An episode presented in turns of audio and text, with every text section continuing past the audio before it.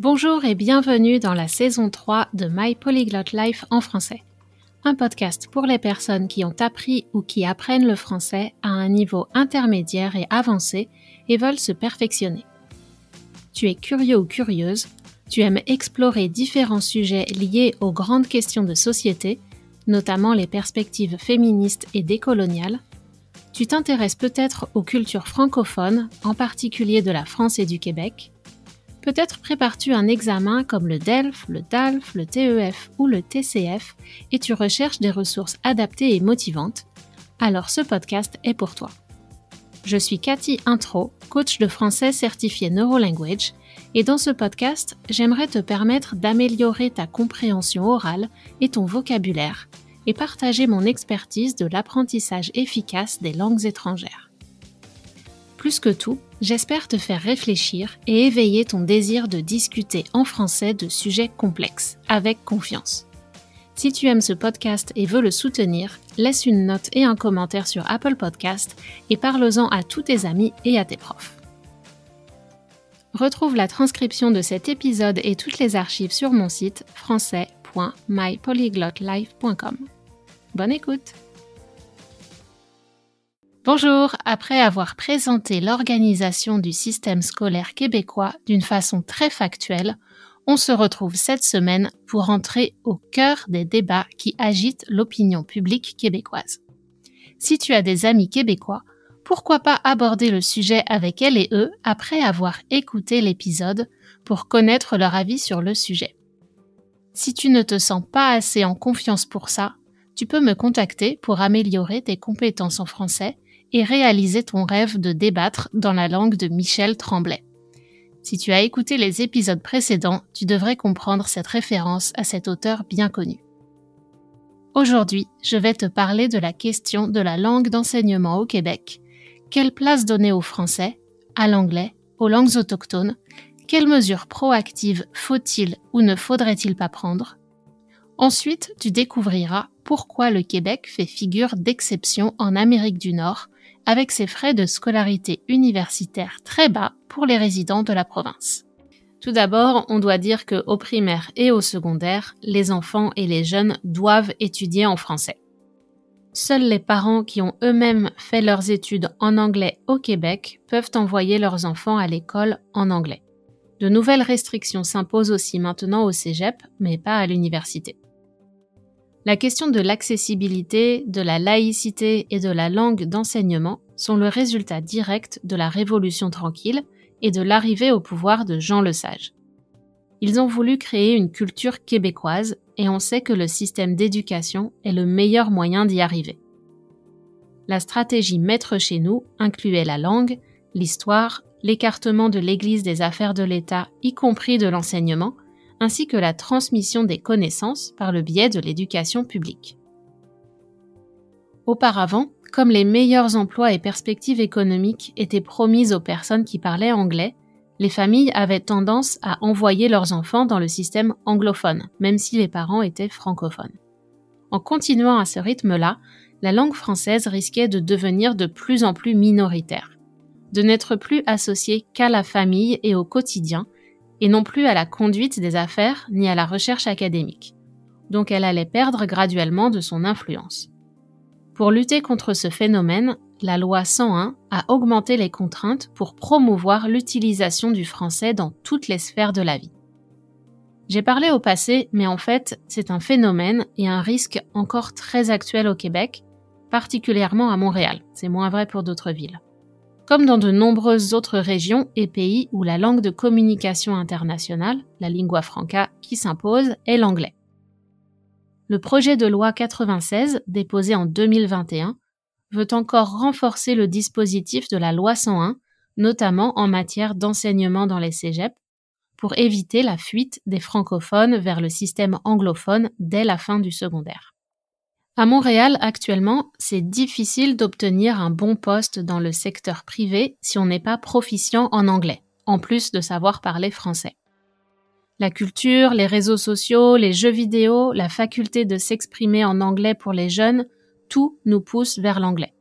Je ne peux pas juger ces jeunes qui veulent rejoindre le système anglo-saxon, car j'ai moi-même choisi de faire un diplôme bilingue à l'université en France, et je ne regrette pas car c'est tellement plus facile d'acquérir une langue à un haut niveau quand on l'apprend dans un contexte étudiant ou universitaire, quand toute notre vie est consacrée aux études. En parallèle, la pression mise sur les jeunes de parler un beau français et un bon français, entre guillemets, à la grammaire et à l'orthographe sans faille, et les discours de personnes qui ne valorisent pas leur fluidité et leur créativité sont tels que les jeunes sont parfois découragés de faire autant d'efforts sans la reconnaissance et les encouragements qui pourraient les motiver. Oui, la langue française est complexe, exigeante, tordue avec toutes ses exceptions, et incroyablement riche d'une longue histoire. À mon avis, ça n'a aucun sens d'être autant à cheval, strict sur le respect des règles, si on ne démontre pas d'abord l'utilité de la langue, si on ne crée pas un besoin chez l'apprenant. Un besoin qui trouvera une forme différente chez chaque élève et qui mérite d'être exploré afin que les jeunes anglophones du secondaire soient enfin capables de s'exprimer en français et que les jeunes francophones développent un désir pour approfondir leur connaissance de la langue et notamment l'orthographe. C'est pour cette raison que je veux m'impliquer dans la francophonie canadienne et former des enseignants et enseignantes qui sauront inspirer les jeunes à voir le français sous un nouveau jour, à prendre confiance pour s'exprimer en français et poursuivre sur le chemin vers le bilinguisme. Si ça te parle et que tu veux en savoir plus sur comment la formation au Neuro Language Coaching peut t'aider à faire la transition entre les méthodes d'enseignement traditionnelles et des méthodes qui donnent vraiment le pouvoir aux apprenants, tu peux me contacter par courriel. J'ai dit que la langue majoritaire de l'enseignement au Québec est le français, et que des lois réglementent cette obligation. Mais j'ai aussi parlé d'un réseau anglophone, si tu te souviens bien. En effet, si 80% de la population du Québec est francophone et 90% peut s'exprimer en français, il ne faut pas oublier que le Québec compte une minorité d'habitants et habitantes anglophones qui sont installés sur le territoire depuis des générations. Il y a des Québécois anglophones. Pour respecter les droits de cette minorité, le Québec s'est engagé à maintenir un réseau de garderies, d'écoles primaires, secondaires, de cégep et d'universités en langue anglaise. Mais n'importe qui ne peut pas s'y inscrire. C'est pour ça que les nouveaux immigrants, comme ta famille peut-être, doivent inscrire les enfants à l'école francophone pour s'assurer que les jeunes générations parleront le français. Le réseau anglophone avant l'université est réservé aux Québécois anglophones historiques, c'est-à-dire que les parents ou les frères ou sœurs de l'enfant ont fréquenté eux-mêmes le système anglophone au Québec. Si les conditions précises d'admissibilité t'intéressent, je mets un lien vers le site du gouvernement dans les notes de l'épisode. Je reconnais que c'est un système contraignant pour les parents immigrés d'autres pays qui parlent leur langue maternelle et souvent l'anglais mais pas le français. C'est aussi source d'inquiétude car ils et elles peuvent parfois difficilement communiquer avec les enseignants et enseignantes pour assurer le suivi de la scolarité. Mais pour l'enfant, apprendre le français à l'école dès son plus jeune âge est bénéfique car il ou elle va acquérir des structures natives rapidement et deviendra bilingue, trilingue ou même plus, avec des efforts minimes comparés à l'apprentissage à l'âge adulte. Et les gens comme moi sont là pour accompagner les parents qui veulent améliorer leur français pour s'impliquer dans la scolarité de leurs enfants. La question des langues autochtones se pose aussi maintenant. Par le passé, ces langues étaient interdites dans le système éducatif. Les enfants devaient être scolarisés en français ou en anglais, et pendant des décennies, un des objectifs de l'institution a été de faire disparaître les langues autochtones. Aujourd'hui, dans les communautés, il existe un enseignement de et dans certaines langues autochtones, mais ce sont des initiatives encore réduites. Quand on dit un enseignement dans la langue, ou en Atikamek par exemple, Atikamek c'est une des langues autochtones du Québec, ça veut dire qu'on enseigne une matière comme l'histoire ou la biologie dans la langue Atikamek. Ce n'est pas un cours de langue, et c'est important car ça permet de savoir parler de différents sujets dans la langue. Il y a plusieurs difficultés en ce moment pour proposer des enseignements en langue autochtone. Tout d'abord le manque de professeurs qui eux-mêmes sont capables de s'exprimer dans la langue, mais aussi la nécessité de créer tout un vocabulaire contemporain, car la langue qui a été transmise par les aînés des communautés est la langue ancestrale, adapté au mode de vie traditionnel avant la colonisation et le génocide culturel. Mais dans un contexte universitaire, il faut adapter les termes ou en créer de nouveaux. C'est tout un défi pour l'avenir. Comme on en discutait avec Aurélie de French Formula dans l'interview, le degré de fluidité dépend du sujet sur lequel on parle et de notre maîtrise du vocabulaire particulier. C'est pour cette raison que la question de la langue d'enseignement à l'école est cruciale pour la survie d'une langue. Vu la prévalence de l'anglais dans le monde de la recherche académique et de l'innovation, c'est une réflexion qu'on doit avoir à un niveau global. Finalement, intéressons-nous au système universitaire et à pourquoi les droits de scolarité au Québec sont les plus bas d'Amérique du Nord. On va revenir sur le printemps érable de 2012. On doit dire tout d'abord que le Québec possède un réseau universitaire de qualité. Après le cégep, ou lorsqu'un jeune a atteint l'âge de 21 ans et qu'il ou elle a l'expérience nécessaire, il ou elle peut entrer à l'université.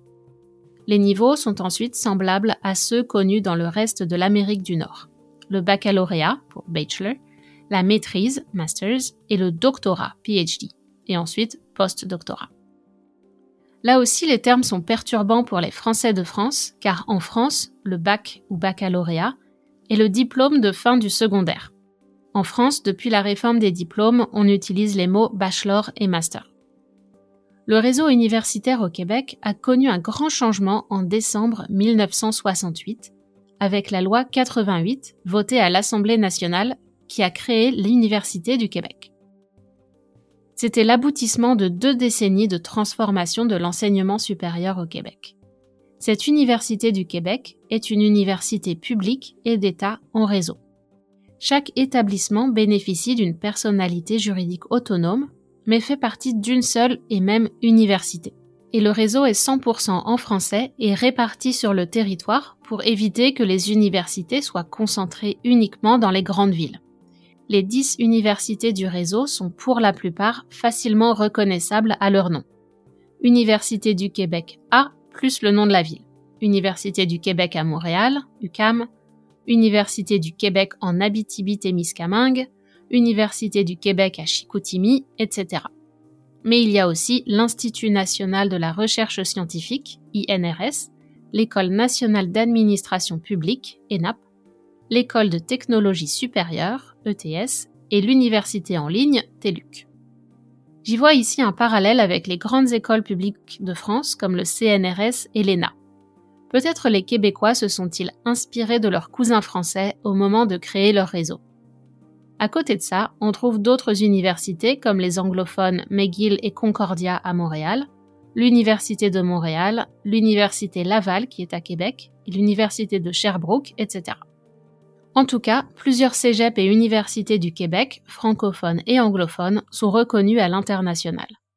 Plus encore, la ville de Montréal s'est imposée dans les dernières années comme un chef de file dans plusieurs secteurs clés comme l'intelligence artificielle, l'aérospatiale, les technologies de la santé, les jeux vidéo, les effets visuels et la cybersécurité.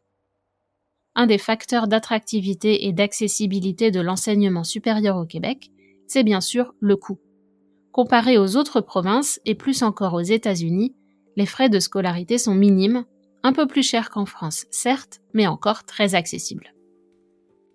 Bien sûr, comme c'est souvent le cas ailleurs aussi, les tarifs sont différents pour les étudiants étrangers et les personnes qui viennent d'autres provinces et territoires du Canada. Seuls les résidents et résidentes du Québec bénéficient de tarifs préférentiels. Pour cela, les étudiants et étudiantes du Québec peuvent remercier leurs aînés qui ont manifesté et fait la grève une bonne partie de l'année 2012. Cet événement, appelé le Printemps érable, a marqué tous les esprits au Québec, et en particulier à Montréal, où a eu lieu la manifestation géante du 22 mars 2012. Alors qu'est-ce qui a mis le feu aux poudres et déclenché la grève étudiante la plus longue de l'histoire du Québec? C'est un discours du ministre de l'Éducation du gouvernement libéral de Jean Charest au sujet de l'augmentation des droits de scolarité. En 2017 déjà, ils avaient connu une hausse de 500 dollars.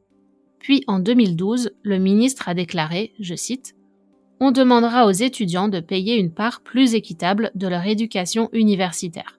Le projet était d'augmenter graduellement les droits de scolarité de 300 à 500 dollars chaque année pendant 4 ans, soit une hausse de 1625 dollars au total. Un montant qui allait doubler la facture des études pour beaucoup de jeunes. Alors les étudiants et étudiantes n'ont pas du tout été d'accord. Pour eux, la chose la plus équitable était de garder une éducation supérieure accessible à tout le monde. Certains militaient pour la gratuité complète, d'autres pour une limitation de l'augmentation des frais. Sur les 420 000 étudiants d'université et de cégep du Québec, 316 000 ont participé à la grève, soit 75% des effectifs. Il et elle étaient soutenus par des artistes, des personnalités politiques, leurs parents, les professeurs et une partie de l'opinion publique. Mais la population était polarisée sur ce débat. Le symbole de ralliement pour les supporters du mouvement était le carré rouge, les opposants affichaient un carré vert. Malgré cela, le gouvernement ne voulait rien entendre et persistait dans sa ligne dure, voulant à tout prix faire passer cette réforme. Le 18 mai 2012, la loi 78 a été votée pour restreindre le droit de manifester et forcer le retour en classe, mais ça n'a pas fonctionné comme prévu. Au contraire, les étudiants sont sortis dans la rue, munis de casseroles et de cuillères pour faire le plus de bruit possible. Certains étudiants ont poursuivi la grève jusqu'en septembre 2012, soit sept mois après le début de la grève. Pour tenter de mettre fin au mouvement, le Parti libéral a déclenché des élections anticipées en septembre 2012 dans l'espoir de montrer que la majorité de la population soutenait son programme. Cette stratégie a échoué car Jean Charest a perdu les élections. C'est le Parti québécois qui les a remportées et Pauline Marois, qui soutenait le mouvement étudiant, a formé un gouvernement minoritaire qui a annulé la proposition de réforme. Depuis ce temps-là, les droits de scolarité sont indexés sur le coût de la vie et augmentent en moyenne de 3% par année. Un compromis qui permet de suivre l'inflation sans pénaliser outre mesure les étudiants qui ont peu de moyens.